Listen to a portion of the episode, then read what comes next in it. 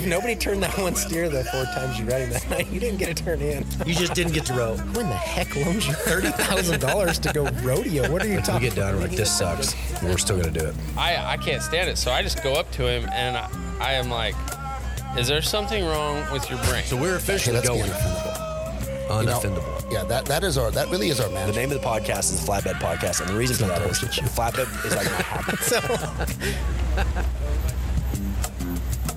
We are, as always, brought to you by Classic Ropes and Equinety Products. You guys, if you could go rate and review the podcast, it is a gigantic help. But also, word of mouth is huge. So, thank you to everybody who has sent our podcast to their friends or family, or when you hear something you think is unique, your willingness to send that on has been a giant help. So, if you could rate and review, great. But to everybody else, thank you for the help. If you don't know the name Slick Robinson, let me tell you, he is one of those guys that's doing a good job in the horse sale business. He's doing a good job training horses. He runs yearlings. So he, he's just a dadgum cowboy. He's one of those guys that is true blue, doing the deal. He is he is a denim figure in the industry, but these are the kind of people that you got to look for, right? You know, Chris LeDoux said they're still cowboys. You just can't see them from the road. That is Slick Robinson. So got to go hang out with him while I was in Texas, sat down, did a podcast. Great guy, cool story. I'm sure at some point, if you get a chance to buy a Slick Robinson horse, do it. Um, had a great time hanging out with him. Good guy. It is a new day at the Flatbed Podcast. Let me tell you what I'm doing tell you how it affects you. We are going into basically our second season. We're not calling it a season because I don't even know why you would do that. I mean, we're into our second year. That's all that means. We're adding a subscription option. What that means is not you have to pay to listen to every episode, but what we're doing is we're recording bonus content for every episode. With every guest, we're asking stupid questions. We're going completely off script. We're just going according to what we think would be funny. Um, it's just bonus content. And what I what I found is you get a little a little better look into the person that's on the on the podcast instead of being stiff or formal. Um, we start off with bonus content. We ask stupid questions. You get the like the live reaction. We've said it's like an ink blot test, right? You just say whatever comes to mind first. I personally have enjoyed it. I've I've loved the bonus content because, like I said, you get to see a different side of whoever's in uh, the studio. Uh, for the month, it's five bucks for the month for the entire month, which comes out to about like a dollar, a little like a dollar twenty-five per episode. So less than a Dr Pepper. You get to listen to all the bonus content. You can click on it and add. Now, here's what this does. By helping fund a little bit of what we're doing, it allows some travel to places that we would like to go. Um, I was watching YouTube last night about the bullfights, and I was like, man, how cool would it be if we could go to Spain someday and talk to the people that run the bullfighting rings, right? Like go talk to the people that own the horses that are part of that. Like, and I'm only using that as an example. We're not trying to fund a trip to Spain, but uh, you know, I would I would love the option to financially be able to go to the places where things are happening that are interesting, outside of maybe just only team roping in Arizona. I know we made a trip to Texas, so um, we're adding the subscription site. But the truth is, honestly, even if it was doing nothing but funding my Rockstar recovery bill every month, um, it, the, the the content has been fun. It's been a blast. So, like I said, a dollar twenty five an episode is what you're what you're investing. It is super easy, um, and we haven't had we haven't had one bonus segment yet that hasn't made everybody laugh. It's been fun. We've enjoyed it. So, uh, what we're going to do is we're going to release three free bonus episodes this week. Give you an idea. Um, we're going to release three of them this week. You can take a look at them, see what you think. But then also after that, it'll be one per episode. We haven't recorded any podcast without also including bonus episodes. So um, I would encourage you to check it out. It's fun. Um, I, I really do enjoy it. It's something I've actually it's been a it's been an addition to the podcast that I've enjoyed. So check it out. The Flatbed Podcast is brought to you by um, we say companies, we say sponsors, but reality it's brought to you by other people. The same way that you're sitting here listening to this podcast, there are other people who are investing into this process financially that are bringing this to you so that you can listen to it for free. I love that there are people running companies that have the same shared values that we have in this industry. So when we talk to you about the people that are bringing you this podcast, please understand we're talking about a company, but really what we're talking about is the people. I know you've heard me talk about uh, products. Uh, the thing that stands out to me about Equinety is this for my uneducated brain it promotes the health of the pituitary gland, and the pituitary gland is what heals the body. So instead of putting in a bunch of foreign substances trying to create synthetics, what it does is it goes in and promotes the natural health of the body. Um, we're excited about people like Trevor and Miles and Jordan Briggs and the people that are standing behind these products, Tyler Wade. There's so many people that are seeing the benefits. It improves muscle, muscle support for strength and recovery, stronger collagen, healthier coats and bones, uh, maximizes performance with cell regeneration, and increases focus and more response. How does it do that? It does that by promoting the things that make your horse healthy. John Dowdy and his gang are great guys. I would love if, if you see them out somewhere. I know for a fact they'd love if you came and introduced yourself. The 30 day challenge where you get to take pictures of before and after. That's important so that you can see the results. So check them out, teamequinety.com. Okay. Well, that concludes the bonus section. We can actually get started. Uh, Slick Robinson. I don't. We never met till today. I think the first time I heard the name was at Rancho this year. You know, we we're out in Arizona. Yes, sir. How did you How did you end up with horses there? Uh, here's a coincidence. Uh, I've been trying to get in that sale, and I was on the waiting list, and a couple people backed out. Or Do you know who? I don't know who it was, but uh, backed out, and they called and said they had. They knew I had two horses available, so I got in. How'd they know that? Because Ty, Ty. Ty is CIA and knows mm-hmm. everything and mm-hmm. keeps his ear to the ground. Yep. Yep. So how like, how much time did you have from the time they called you till the sale? Mm, probably two months. Oh, really? Yeah. So not just a ton of prep No, time. They were just ready. months, They were yes. already ready. Mm-hmm. Or right before the catalog come out. What sells? What sells at a horse sale? And here's why I asked. I brought what I thought was no offense to any other horses there, but he'd been hauled a lot. He'd been everywhere, but he was 13. Yeah. I felt like he could have done better than he did. You know what?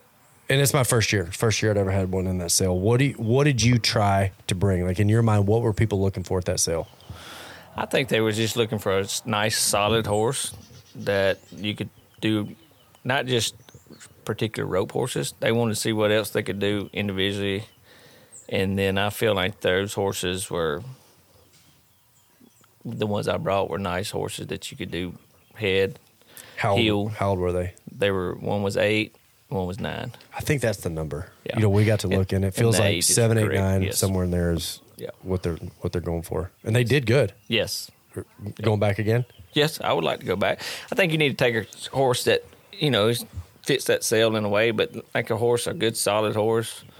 Like we that one horse I sold, uh, Rocky. I've had him. My actually my friend Adam had him since he was a yearling. You know, yeah, been around forever. been around him forever.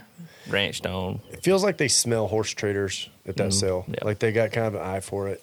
You know, a guy's got to bring a product that's from a substance standpoint for sure. Right. So, how did you? You're here in Weatherford now. Been here, would you say, ten years? Ten years at this place. I've been out here for probably fifteen to sixteen years now And before that, in Alabama. Okay, walk me through because that's it's a pretty big jump. Well, I was. Do you think uh, there's somebody listening right now? There's like there's cowboys in Alabama. I don't know. I was. It was pretty tough around horses. Our horses, I didn't know a good horse till I got out here. In my opinion, what kind of horses? It's not a slam. It's not a slam at all. It's just different, Yeah. right? Like being in the Northwest last ten years, big, rugged, you know, rock beater type horses really have a job there. Yes. You know, you ride a lot of rough country. They, there's a lot of rocks. The horses that are useful there are not the kind of horses I'm selling in Arizona now, right? Right. Regionally, it changes. So when you look at Alabama, what kind of horses? first of all, people n- never knew this, but I was actually raised. We, my uncle and them had uh, uh, mares. You know, has a bunch of brood mares, quarter horse mares. They also had walking horse mares. What Yes, sir. We was raised around walking horses, and we had both. But did you train those? yes, sir. Really? Mm-hmm. Okay, now I have ten thousand more questions. Yeah. What is it? What does the training process look like? I know nothing. I'm Right. telling you nothing about them. Yeah. They have like they pull buggies. They can, but they're more. Uh, bird hunters use them for field They're trials. quiet and they sneak up on the birds. they just travel through that mud and they can go longer. The strides a little bit smoother. You can, you know, people are a lot in in Montana and that up in the northwest use them a lot Okay. in different pl- spots, As just hunting. hunting, traveling. Call them gaited horses, Yeah. but Did you like it? no, no, sir, I didn't. You had to check up, man. What? No, I, didn't know no difference at when I was young, but when I finally, you know, started getting wanting to rope and do all Not that, not something you want to go back no, to. no, sir. Family still do any of that? Yeah, they still do. Really? That's, they don't raise them, but What's the market like price wise? How's it compared to a rope horse? they're selling them for fifty to seventy five thousand. The really good ones because they're really hard to find. But they're you know to get a good one, big one, it's hard to get a fifteen hand to sixteen hand horse, and that's what they want in that deal. And You're having to kind of out, pretty. out, outgrow their pedigree. Mm-hmm. Yeah, That's fascinating. it is. It's, it's different. When's the last one you've been on? Actually, I bought put, that guy pulled up at my place that I had leased here when I was first moved out. I got a, started riding horse on my own, and he had one, and he said, "This is a heel horse." So I was like, "Okay." Got him. I said, I, said, I knew right off he's black. I was like, "That's a walking horse, gaining horse." Can you heel on one? Yeah, he, they're just kind of don't really have that much, not speed, but come down there. He was heating. I said, "Let me see his papers." He didn't. This, sure enough, he was a registered Tennessee walking No kidding. was. I've seen people roping on mules. Yeah. I got tricked into actually down your part of the country, Mississippi, one time. We went raccoon hunting on a mule, Yeah. and I wanted to hate it so bad. I was so embarrassed. I just knew there was going to be a picture show up somewhere. Not bad, honestly. Yeah. Like walks with each foot, like mm-hmm. measures each step. Like if a guy was going to go raccoon hunting in the hills, of Mississippi, it's not a bad option. I went coon hunting with a guy named when I was a young kid. I was probably nine or ten years old. Was a old cowboy. I probably should have been probably the best cowboy out when I was a kid around. Audie Stokes. He was from Florida, and he had coon dogs, and he would sure enough go coon hunting and had his mules, jump fences, whatever, and we went at it. That's awesome. So you roped all along, like growing up. Was team roping part of the, the story? Yes, sir, just a little bit. We just didn't rope much. Nobody in my family really roped. Well, I'm sitting here watching today, and you got like I'm I'm estimating two thousand horses tied up over their saddle right now, somewhere in the ballpark. Yes. So obviously, you made the leap. How did how did the connection between Sale Barn and Alabama to train rope horses? Where did that start? Well, uh, my family runs a sale barn there in Alabama, and we got hired to go over there and work a registered Brangus outfit called Cow Creek, and I met uh, Thomas Saunders there, and he asked me to come out here and help him, and I come out here and helped him, and it kind of hooked, and I just moved in over there with him. We just he was starting a bunch of colts in, and Keep talking. I'm going to move this a little closer. and uh, we started a bunch of colts. He was starting colts for the Wagners, and then uh, uh, What were the Wagner horses like? pretty tough. Yeah, I rode some horses for him once back in the day, and they were Yeah. just kind of raw. I don't know, not bad horses. Yeah, we had not- we had some that the Joe Wood out of Arkansas bought. It's A bunch of those Wagner mares when Wagner's had a, a dispersal back years ago, and uh, that's what we was kind of starting, and they bring them in there three years old, off four year old, never been touched, run them off the trailer, and yeah, They already had opinions at that point. yes sir.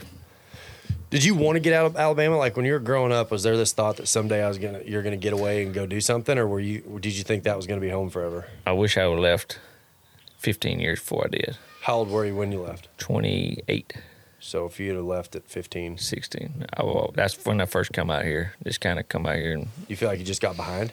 I think so. Um, that's very professional. That's. So you felt like you got like just not good information. Yeah, but I mean, my where I was raised, I was the quicker you could get the saddle on them, the you know, just like a bunch of people, the knowledge now is so good. So t- okay, so I I asked the question. I forgot to follow up. So like the Tennessee Walkers, but like team roping horses or using horses or trading horses in Alabama. What are those? What's what's a horse in Alabama look like? It's just like ours, but they're just not. There's few of them, few between that that you see, you know. They're just not breeding for their Yep. own sons, own mm-hmm. daughters type stuff. Yep. And it's gotten better since over the last ten years there for sure. Do you feel like that that helped riding harder headed horses? Here, okay, let me ask you this. Did you learn the skill of getting in a horse's head that's a little harder headed and then were able to use that when you started riding better horses? Or do you think you developed bad habits that you had to, like, I felt like I developed some bad habits, but when I got around Thomas and starting those colts, man, it changed my horsemanship one hundred percent. did you know immediately you're like, you're behind? Yeah, but I had the uh, like, you know, like them horses being broncs and all that. That didn't really scare me because I'd been a, not saying I was a tough guy, but it just I didn't know no better back then. You know, you just get get a, get a saddle on them, get on them. When I Wasn't was really in of Alabama, if you yeah. wanted to or not. You just No, had to. Yeah, he didn't shoot him around. You shoot him around, hope he didn't buck you all. But when you got on him, he was just you just went. You know, And so there heard- wasn't no thing as a bronc pen when I was raised. You get on him to haul the way of the barn and get at it. You know.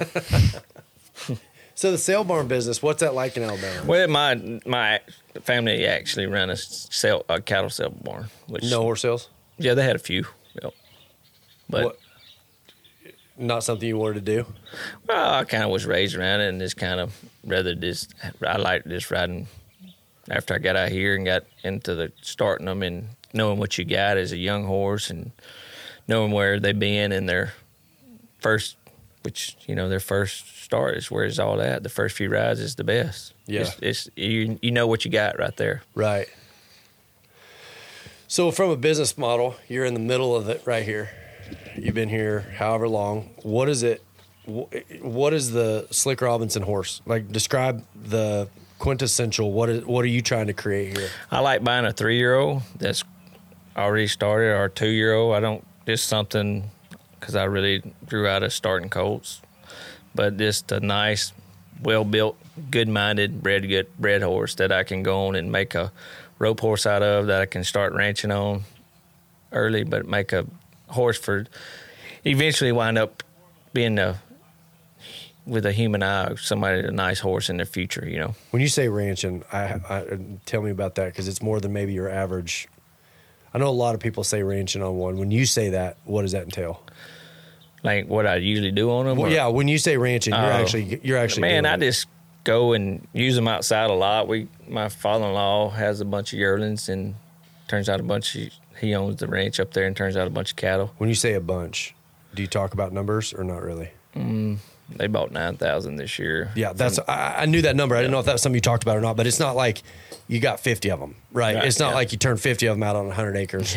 Like it's not. Have you ever seen all nine thousand of them in one place at one time? Well, was there's sixty two or three hundred in one. We was up there yesterday and put some more And that come off wheat lighter ones back on top of them, but they're in one one herd. What does six thousand yearlings in one place look like? It's a lot of cattle. Okay, if you were to describe it like in acreage, how many acres does sixty three hundred yearlings? I'm trying to picture. Well, they do. They do the intensive grazing, and uh, you know it's a hot wire deal, but they rotate them right. How often? three to five times a day. Wait, what? They're moving all them three or five times a day? Yes, sir. Who? Who does that? It's uh, you just kind of pipe the wire, the where, like what we call pipe it. You pick, uh, put a PVC pipe and raise the wire up over it, and then cattle. You can do it in two sections. And they just walk under it to another section. No way. Yeah, he's got pipes run through the ranch for water. You know, move a few water troughs ahead of them and stuff. What's the social media look like on something like that? Because that I would look at it like that would be the first thing I follow on social media. If there's a uh, video of stuff like that. It's. Birdwell Clark Ranch. They have a little. On what is it on Facebook or Instagram or I think it's. Uh, Birdwell Clark? Hold on, I'm see if I can find it.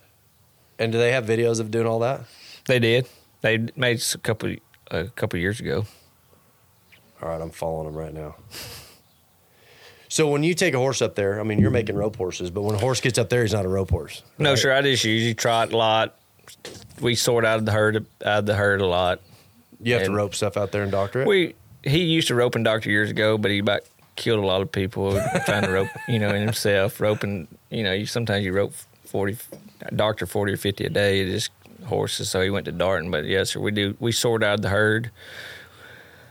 Uh, it's pretty easy. You can those cows are cattle are hot wire broke. You can put them, shut them up, and you go in there and we handle them. They're quiet. They're not wild. How long does it take from one to the time they get there, to the time that they're like civil to be around? Do they show up pretty calm? Uh, not always. No, sir. We got border collie dogs. You train dogs? No, sir. I don't. I freaking love dogs. I got one out there in the kennel. It's a good dog that I have. A puppy, a two year old. That's a good, good puppy Does he go with you? every day. Yeah. Uh, that's the one thing out of the Northwest. Like the Northwest never felt like home to me, No. and that's nothing against them at all, at all, at all. I just I knew that wasn't where I was going to end up, right? But the dog thing, I was really fortunate. I got to be around some trial guys. I got to be around some ranch guys, and man, the dog deal, I just I freaking love it. And it's crazy when someone's good at it, how just intuitively helpful they are. I felt like the dog. They went to a trainer before it got me, but I felt like the dog's kind of like a starting a horse too. You got to get a good start on it, you know.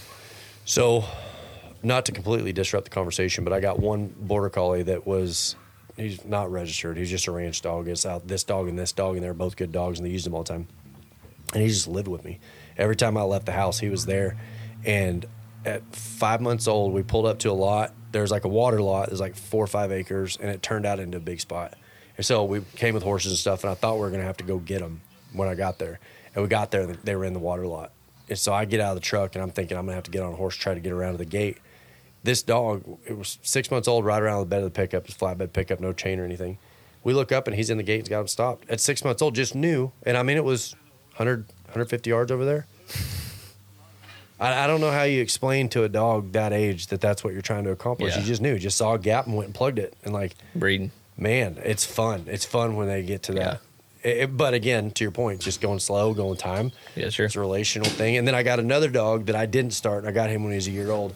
And he's just like the Tasmanian devil. He'll just Right. split their ears for you, and he's a he's kind of the enforcer for the other dog, but not not one you'd want to take to a company, right? Right. You don't want to go take him to the guy's house and go help him move cows.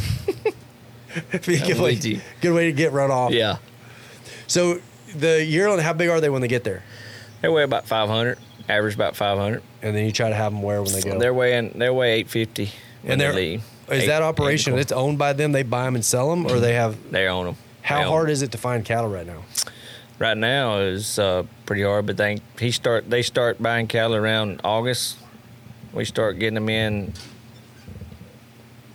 pretty, you know, September, and then we finish by the January. Yeah. So from January on, you're just taking care of what's. Well, we turn out some wheat cattle too, and then we send some to the Flint Hills. But there's they're Where's the Flint Hills? in Kansas. Okay. Do you just love that part of it? I mean, I know I know this is a horse operation, but like the cow deal, do you love it? I like it. I love using my horses up there, and you know, it's just my my. I feel like if I need to be on a horse every day, Yeah. it's just love it. What do you see? What do you see that that puts into them that roping in an arena can't? Gets their mind, you know, gets their mind where a hard day work is, and tries to save and use their mind. When they get some pressure on them, they can take it. Right. They've already been through the ringer if they need to, which you know, just trotting in miles, and the arena's usually easier for them. Yeah, You get know. where they don't resent what you teach Yep. them in the arena. Yep. And then uh, also, a horse needs to be happy at what he does. You know. How do you know when one's not? I mean, I feel, I feel like I know the answer to this. It feels like a basic question, but what do you look for that says, all right, this sucker isn't digging it? Man, it's kind of like what you do in life. You know, sometimes you're doing something you don't like, you're not happy about it. You know, but like those horses, they, they'll tell you right off if they're not liking it, and you just got to get make them like it. I think being in the wrong hands sometimes, you know, not understand what they're trying to tell you. Yeah. Well, and that's like to me, riding outside, back to your point, when you're riding outside, it's like you can teach everything slowly. If Yes, they sir. don't understand it, you got another five miles to figure it Mhm. out. You know, in an arena, you're riding all these horses, and it's like a time frame. Yes, like, sir. It's all, I, I, I feel like. I am sure by now you've heard me talk about Unbeatable Feeds. It's a beet pulp pellet produced by a company that produces 70% of the beet pulp sugar in the US. The byproduct is the feed that we're feeding to our horses and cattle. The benefits are unreal. But you can check them out at unbeatablefeeds.com. They're get, they're available at Tractor Supply. You can get them at Tractor Supply. If you go into Tractor Supply and they don't have it, they can order it. They can put you on a waiting list and have it shipped to them. Um, but the, the, to me, the most remarkable part of this company, for all the benefits that we're seeing in our animals, are the people standing behind it. Brian Edwardson and his team, Jason Stewart, the people that they've got stand behind this company are stand up people. Brian is absolutely a game changer in our industry. He used to study commodities for big agricultural companies, and he's bringing all of that to the Western industry. We are all better for having him on our side. So uh, check him out, unbeatablefeeds.com. We live in one of the hottest real estate markets in the Western industry here in Wickenburg. It can be confusing. I know that people from out of town go, okay, where does everything happen? What's in the middle of things? What's the dark side of the moon? Let me tell you, Erin Freeman, she's not only a friend, she is an absolute professional in the real estate industry. You can find her at Erin Freeman Properties on Facebook. You can check her out at erinfreeman.realtor on Instagram and TikTok. Here's what I like about Erin. She is from a team roping family. She understands that when you call and say you're looking for arena, you don't mean a riding pin. When you say I'm looking for something with stalls, it doesn't mean four panels chained together. She understands the industry, but she also understands the, the, the lifestyle. One of the things I'll say about Erin, that like I said, not only is she great, I don't know if she'd want me saying this. She also kind of keeps her finger on the rental industry too. So if you're looking for a rental, maybe not officially, but I can tell you she knows where it's at. She's also brutally honest. She will tell you exactly what's happening in the industry. If you're too high, if you're too low, if what you're looking for is achievable, if she has in her inventory what you're looking for, you will get an honest assessment from somebody who not only understands what you're looking for, but where to find it. Check her out, Erin Freeman. You guys, times are changing. We have got technology available to you when you get to Arizona. You can find your roping, you can find the date, you can find the location, you can even search the website by what jackpot number team roping you're looking for.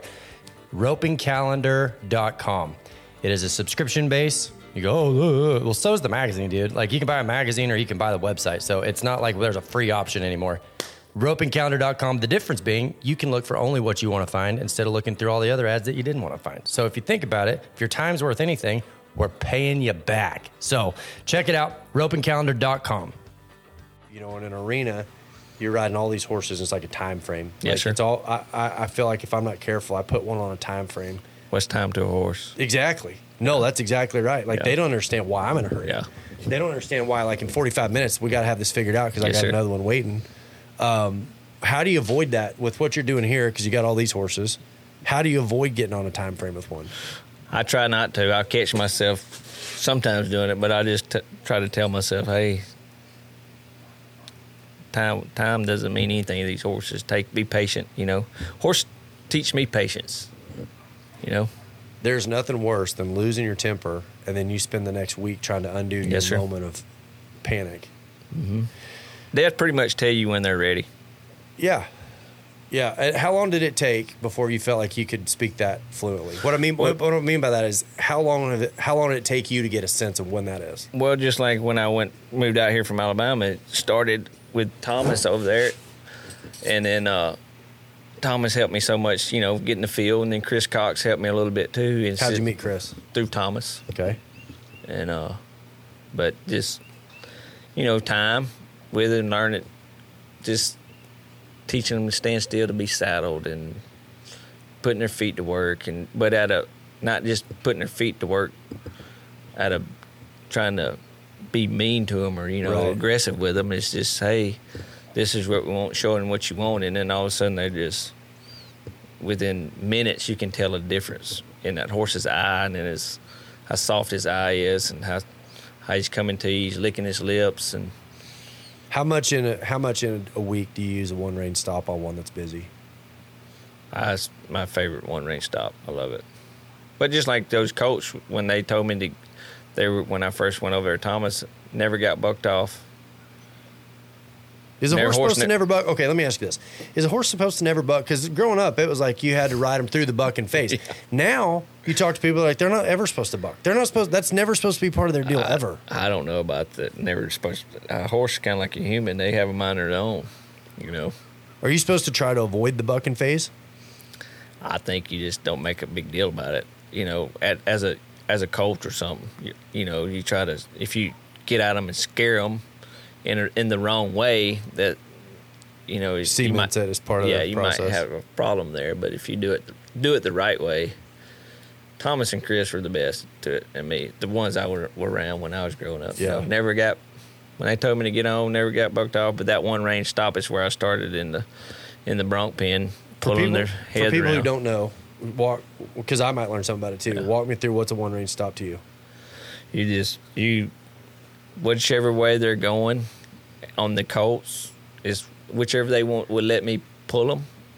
I would just pull. If they were stiff, I just keep, never would. But when they was soft, would when I tip tried to tip that nose to me and they were soft, I just bent them around. Not all the way, just and let them let them change direction. But one rein stop is just pick it up and try to keep their after you get them going, and keep their hips under them, back in under them, and get their get their nose, and that softens their rib cage and their shoulders. It's almost to watch someone doing it. It's almost like watching somebody face, Mm-hmm. right? Both directions. You're just keeping their hip out of it.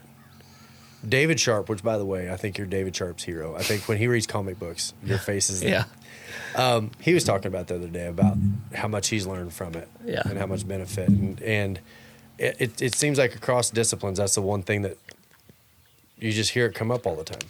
Like all of a sudden, it's kind of like the hot thing right now, and so You can get a horse's front end up doing one rein stops. There's a lot of different maneuvers you can do with further run one rein stop. Are you like when you buy a two or three year old? You said you don't want to start him anymore, right? It's not No, like sir. what you look forward to. Who's the best two year old guy right now? Jordan Williams. Jordan Williams. Where's he from? He lives in Rome.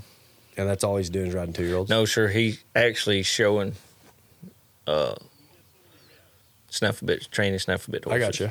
He made. Uh, I sent him a. I bought five five uh, two year olds, and I sent him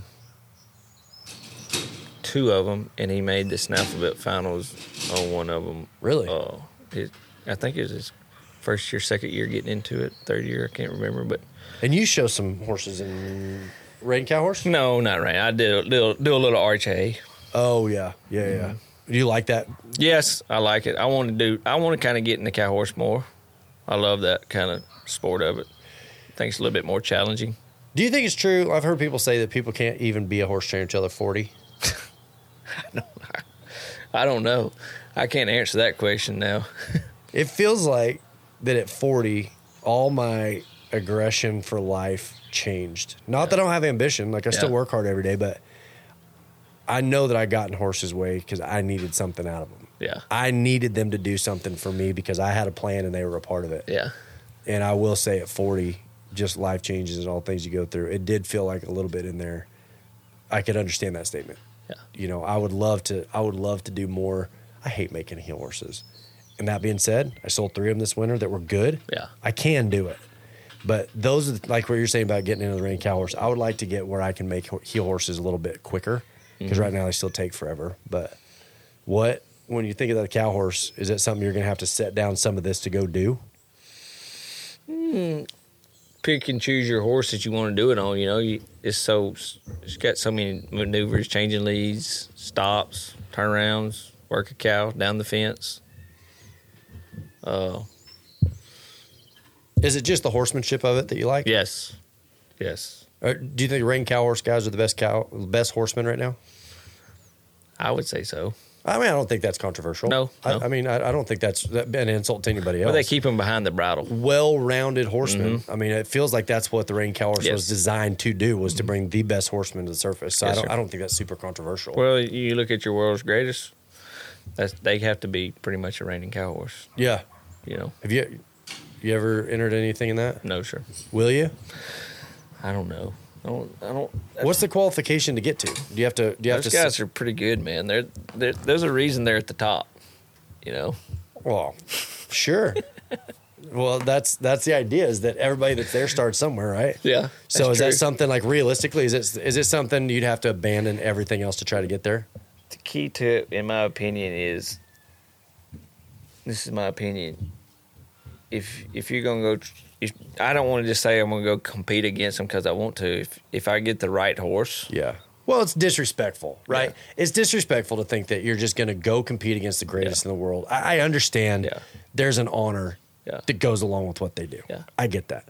But with what you're doing, the horses you're making now, I guess I guess that's the right answer if you had the right horse. you gotta have a great horse. Do you? Do you have one now that you think would I've got a couple coming along. I feel like this. You know, those horses at the world's greatest are usually seven or eight years old.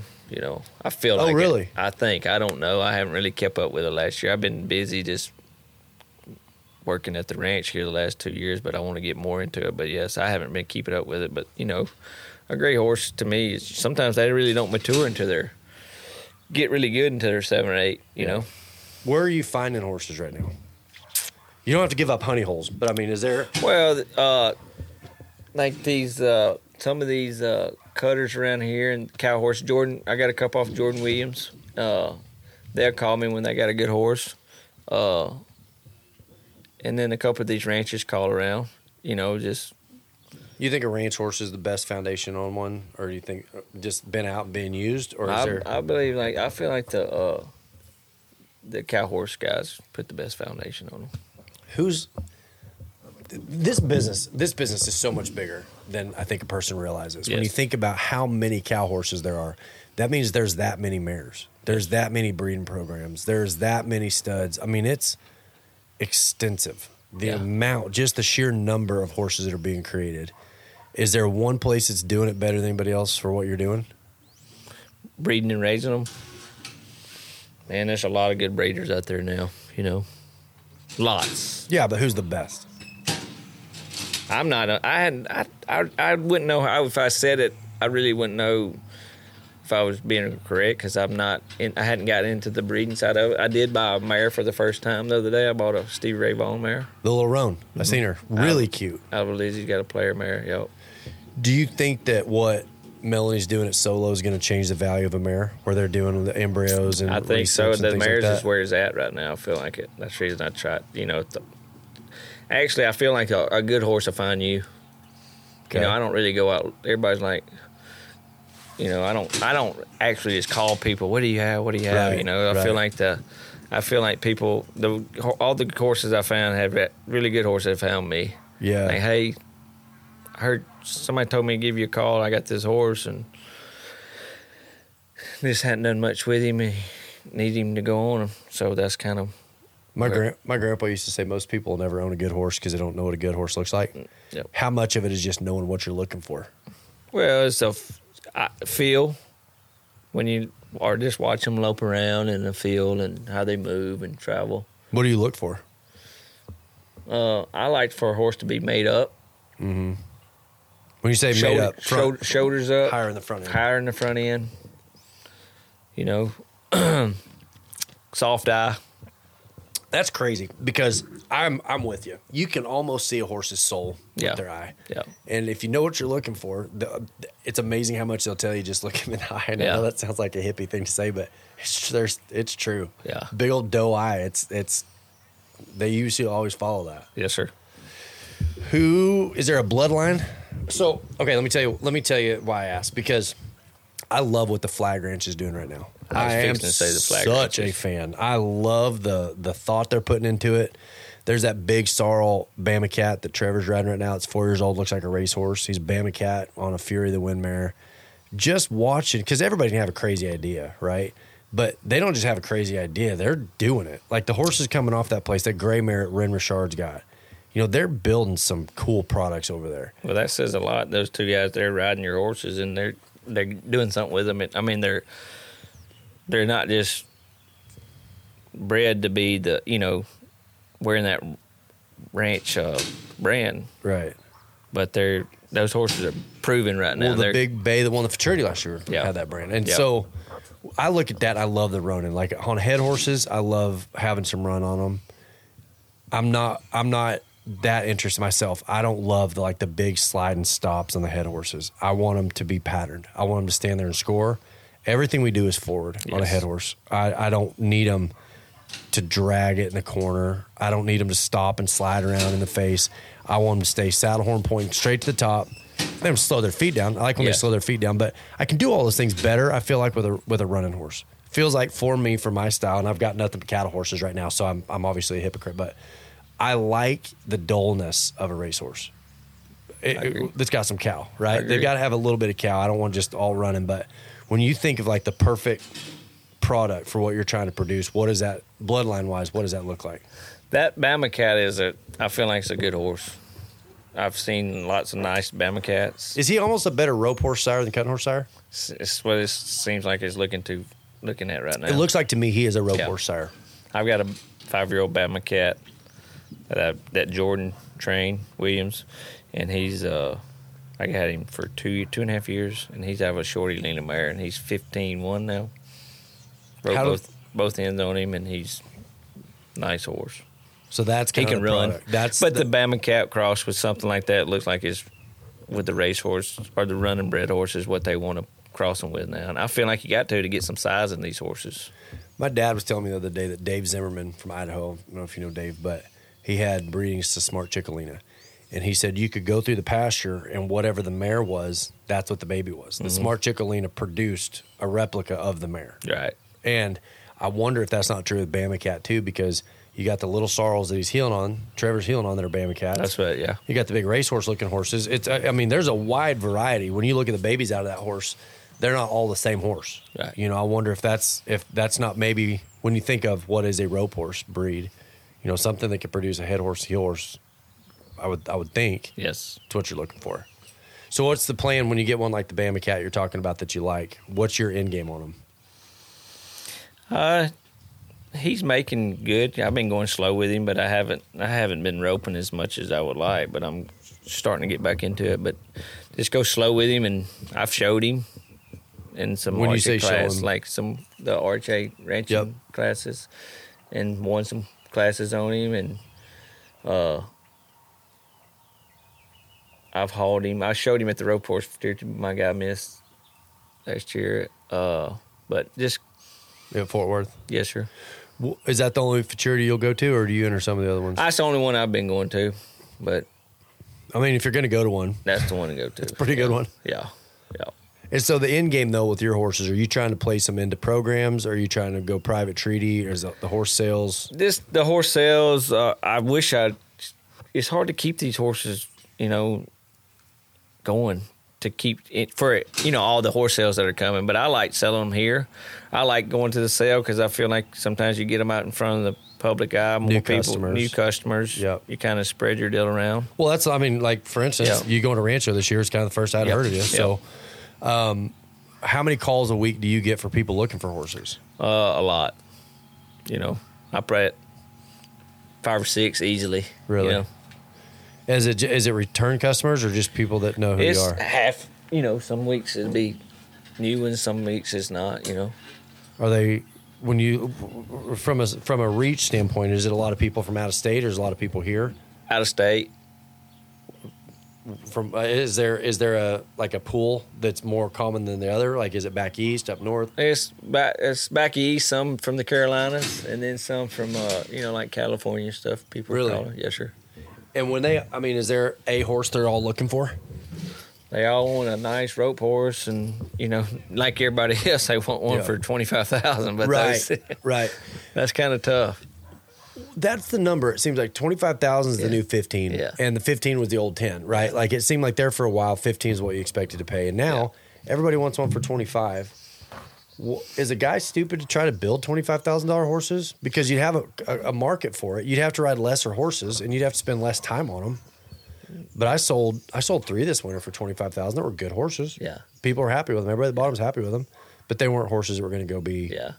you know, and I- I've wondered if I couldn't sell four or five horses like that instead of spending time on the, you know, the hundred thousand dollar horses. Right. Yeah. I don't know. That's a that's a tough deal to you know try to.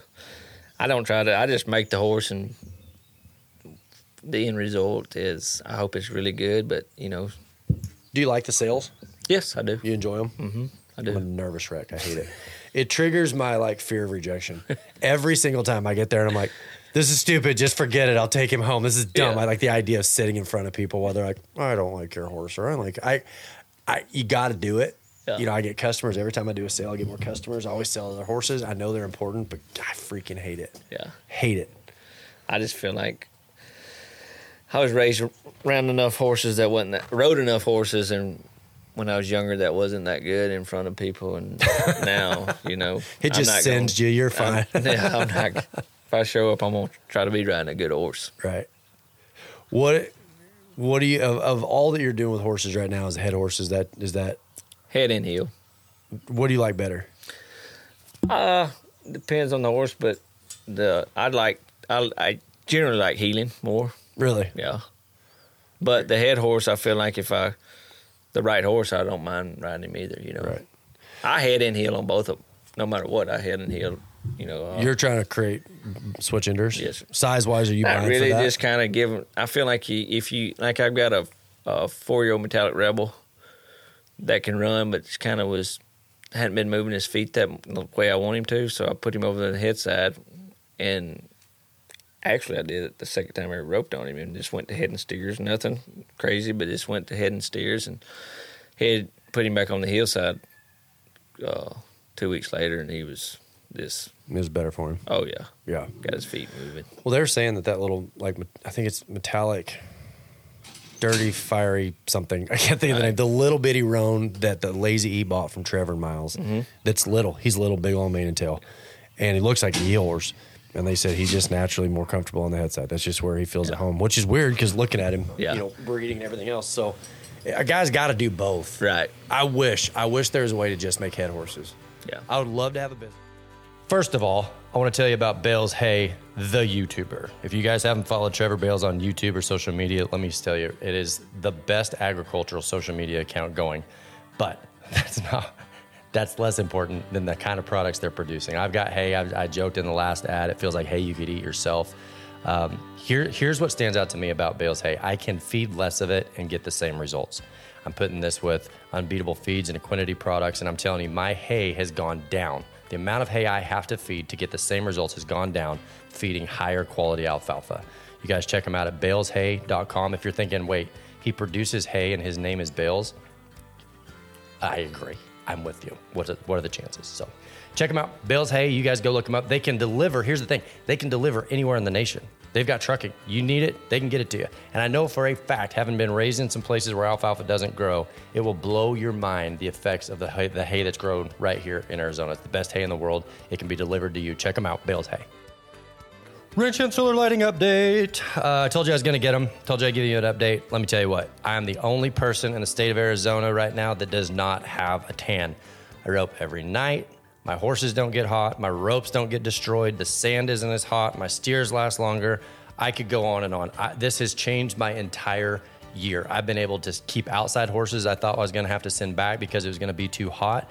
And they just announced they're releasing stadium lights. You can get on the list right now and order stadium lights. They they figure it's going to take 8 of them to light an entire arena at the price of 7500 out the door. That means stadium lights at your arena, $7500, no install, no electric bill. And I tell you what, here's what I did. Full disclosure. I said, "Ayla, I know these are going to sell out here." Would you let me be a dealer? Like this is the only company I've done this with. I would be, I would happily be a dealer. So hit me, let me know if you want to. If you, I've got the portal on my phone. I can walk you through it. If you want lights, let me know. It has changed my life. You guys check out the 1017 Project. You've heard me talk about it. Uh, we are donating hamburger from Roped Out Rope and Steers. We've been in business since 2014. Last year in 2022, we donated a little over $700,000 of hamburger to food banks, after school programs, women's shelters, anywhere that is making food available to those in need. So, if you want to support the 1017 Project, you can check it out at our website, 1017project.com, all of the social medias. Uh, we've had some we've had some people come in on the podcast and go, "Hey, we heard about it. We love it. We want to support it." Let me tell you the most amazing number that we can provide. We can put a pound of hamburger, a national cost of about $5.30, $5.20, one pound of hamburger into a food bank for every dollar that comes in. So if you're thinking to yourself, well, it's a charity, what percent of my dollar actually goes to the cause? Because I know there are bad ones. We can take your dollar and turn it into $5.20. Bet. Check us out. You want us to prove it? We can. Check it out, 1017project.com. which is weird because looking at him, Yeah. you know, breeding and everything else. So a guy's got to do both. Right. I wish, I wish there was a way to just make head horses. Yeah. I would love to have a business where all I did was ride head horses. But it seems like if you're making rope horses, they're just, that doesn't You exist. just got to put them where they fit. Yeah, right. Yeah, because I mean, like, I've got a four year old right now that I took to the charities that cow horse, big stop, should have been a heel horse. He's just better to head on. So if I'd have locked him in or sent him to a heel horse program, really, it would have it would have diminished, I guess, where he'd have gone. But Size like that Bama cat, man. He's big, but he's doesn't. He's not too big to heel on it. well, that's what like Jordan a minute ago, Alan was saying. Diesel of Randon's was Yeah. a head horse. Yeah. That was a head horse that was just really good to heel on. Yeah. So I mean, so I guess you just want to. I guess you see them succeed where they are, Yeah. know, wherever it fits. So five years from now, if things go exactly the way you want them to go, what does a program like this grow into in five years? Well, I want to push my horses some more and get more horses because I'm I was down, not very many, but I've come back and been trying to get my program back going. Realistically, with your program, how many can you keep going a month? The most I want to keep going is twelve. Twelve is the top. Yeah, yeah, There's more than that here now. yeah. I know. I know. But uh, five years from now, I would love to, you know, have some horses out there in the futurities and. Uh, Do you want to show them yourself, or do you want to get them going and have somebody else show them? I kind of been thinking about that here lately because I haven't been doing. I feel like maybe try to let some other people show them if they're good enough. Yeah, you know? right. Somebody's going to do I'm a good not, job with them. you know, but I like those guys' opinions, you know, to see if they are good enough. Do you want to see horses go on and have rodeo careers or jackpot careers? Doesn't matter. Man, it doesn't matter. Just uh, Really though, really a good career. I like to see the horse progress. slick. Pause. I agree that in a general, I get it. I don't believe you. I think everybody wants at least one to go on and go like do well at pro rodeo. I've sold horses. I've sold more horses to World Series guys than anybody else. Yeah. But I just sold a horse last week to Brenton Hall and like doing well. Yeah. What I want to see is I want to see him ride him at the finals. Yeah. Because that means that year he was one of the best horses going. I had a horse. I know it maybe two, but one horse made the finals. I trained Which one? Cesar. Called him Zeus. What do he look like? Saw a blaze face. Oh yeah, kind of a ball face horse. Yeah, last year he wrote. No, he had a ball face horse at the A's. Last year, I think last year he wrote with Derrick Begay. Yeah. And you made that horse, and that's the one he. Well, it was it's kind of crazy when I come out here started at at uh, Saunders. He gave me that horse as a four year old, okay. and uh, I went to using him on the ranch, and we you know drug calves, did all that rope doctor cattle, and uh, he had him in a sale up there at Colorado State. The uh, I forgot what the, that sale was called, but anyway, I said, man, this horse could be the fastest horse I've ever ridden. But like behind the brow timing, and I told him, and I tried. I wanted to buy that horse, but I had no money at Right. the time, you know. And so that horse went on. and He sold up there. So we go back to following next year. Here, there's the guy that bought that horse. He said, "Man, that's a great horse." He said, "I actually bought him for a dude horse, for a dude." Oh And no! he goes, he's just a, you know, he said he's not hot. He said he hasn't bucked anybody off and no run. He's don't run off anybody. He said he just, he nah. just walks around humiliated. Yeah. That's all. He's Yeah. just embarrassed Yeah. every single day. So he, uh, Thomas said, he, this guy just wants a horse. I said, well, I got a three or four year old colt that's that's just just lazy, don't know anything. That anyway, I traded Would for the horse. excel at a dude ranch. You sure swapped him. swapped him. Come he loved on. the horse. cut- They, I let him take him. I said, take him and try him and make sure he fits you because I know how to. You know, I want to Right. Give him yeah, you don't want to get somebody bucked off No. up there. So they loved him. So actually, I got the horse. No kidding. How old was he when you got him back? Five, that five, year? five. And so you just from right from then knew he was gonna be yeah. one. Well, I just went straight to heat. Kept doing what we're doing and went to heeling on him and actually headed on him and heeled on him and lots of guys saw him because I'd go to the jackpot. That's all I had. He's- That's back when the jackpots were, you know, you go one thirty bucks Yeah, right. cheaper jackpots. Right. And, How's man, he Cesar? made fast. How's Cesar, end up with him? Cesar actually, uh, actually was fixing to. I was fixing to get married, and trying to buy a place and get started. And uh, I just told uh, told a couple people I wanted to sell him, and Cesar was looking for one, and he flew out here. Ryan Moats was having an open rope, and he flew out here and tried him. Thirty days before the finals, and bought him took him home and my I was asleep. I was getting ready to go to Vegas and my they, the NFR hours started and my phone kept ringing. I was like, "What is?" They said in text messages, videos. They said your horse is at the finals. It's like no way. Sure enough, Rode him there.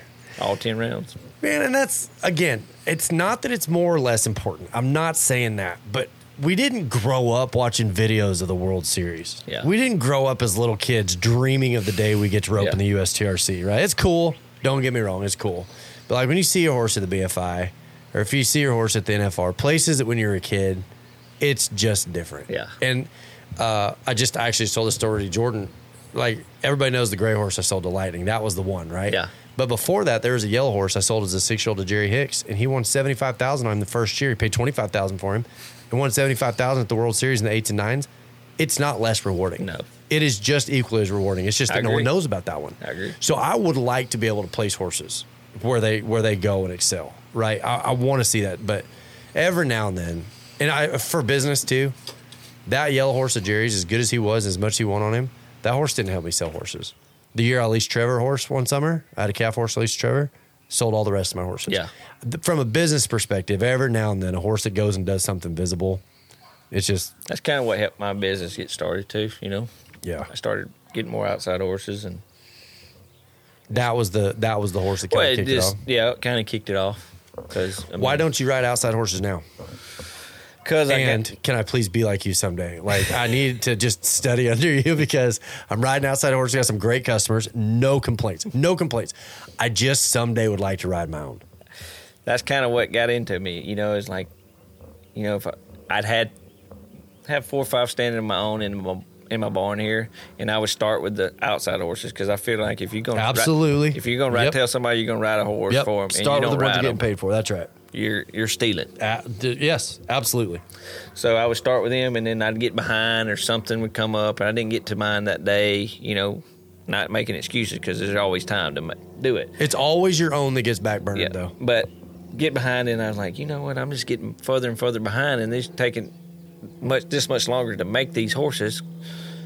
And so I finally, the good Lord blessed me enough to get started and sell some where I could kind of get get out there on my own, and and it was good. It got kind of I feel like a guy always makes more money on his own. yeah.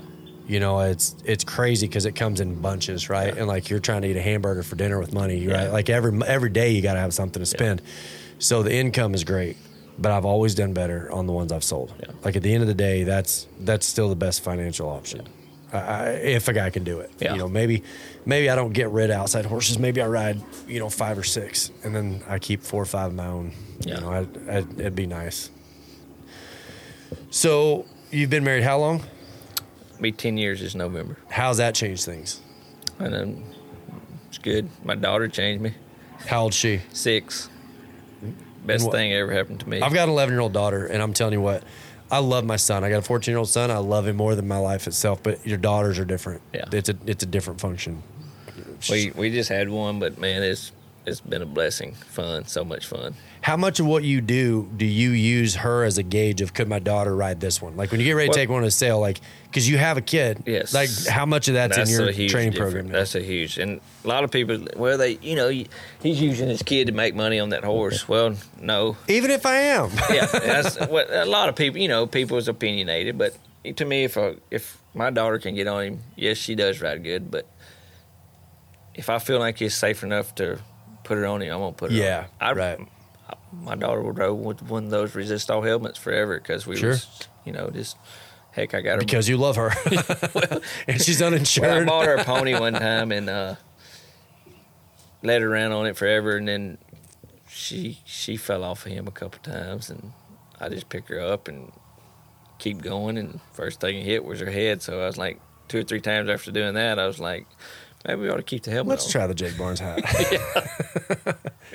My little boy one time comes home, and I wish, uh, without knowing him, this story won't make as much sense. But he's this stoic, quiet. He's an old soul, loves hunting. He catches birds. He catch he catches four or five birds a week by hand. I'm not kidding. Wow. He caught a jackrabbit the other day by hand. He's just kind of like, I'm convinced he's on the spectrum, Yeah. but it doesn't matter. But he comes home one day. He's five or six. He's like, I want a donkey. I go, Why do you want a donkey? I, I just want a donkey. I go, Do you mean a pony? And he goes, Did Jesus ride a pony? I'm like, All right. So we get him a donkey. and he would ride this thing around. I still got a video on my Facebook. He'd ride around, and that thing got where it'd buck him off. And what really frustrates me is for years after that, he didn't want to ride at all. If I would have just said no and dug my heels and actually made him ride a horse, I would have saved some. He's back to kind of roping a little now, Yeah. but stupid donkey kind of ruined it. He my just got my rolled daughter up don't care times. anything about roping right now, but she loves ride, trot, Yeah. go out on the ranch and just stay gone. Did she get to go up there to the ranch and Yes, go? I, I think Jet. I mean, Jet's drug calves. I forced him to do. He's more of a cowboy than most kids, Mm-hmm. just by default. Not because he likes it; he just doesn't care. But he liked going out and riding and doing stuff like that. But the roping deal has just never been something he's super into. So as a result, we play football and do all sorts of other Yeah. stuff. So, is there a day you retire from this? Like, how does this? What's the trajectory? Because it feels like this business is relatively new. The horse sale thing has kind of come on. What you're doing is there's not really a. Is there anybody that did what you're doing before? Is there anybody you look to that's like this person did what I did and that you can pattern the the trajectory after? And I just kind of stay in my lane and kind of do what I feel like I should do. You know, Is there ever I- a day? Is there I ever day you want to do anything else? I thought so sometimes, but no, I, I kind of Depends on the horse. Yeah. but man, this is I just love. I love. Why do you do it? Because I love it. you know? Yeah. Yeah. Right. So if that's the case, you just do it as long as you can. Yeah. Do it until you can. Yeah. Slick. I appreciate it. It's been Yes, good to get to know you. You guys come to Arizona, come plan on hanging. Where do you stay when you're out there? Uh, last time uh, we st- we stayed at uh, we rent a Airbnb or something. Oh yeah, gotcha. a little, some stalls and barns and stuff. Well, we're in the middle of trying to get a place built, so Yeah. maybe put it on the list. We got 11 quarters we plugged in there at Rancho Rio too. So. Oh yeah, yeah, perfect. Well, man, I appreciate it. Like I said, it's good to get to meet Yes, you. It's sir. good to get to see the operation and watch what you're doing. Yes, sir. Keep it up. Thank you.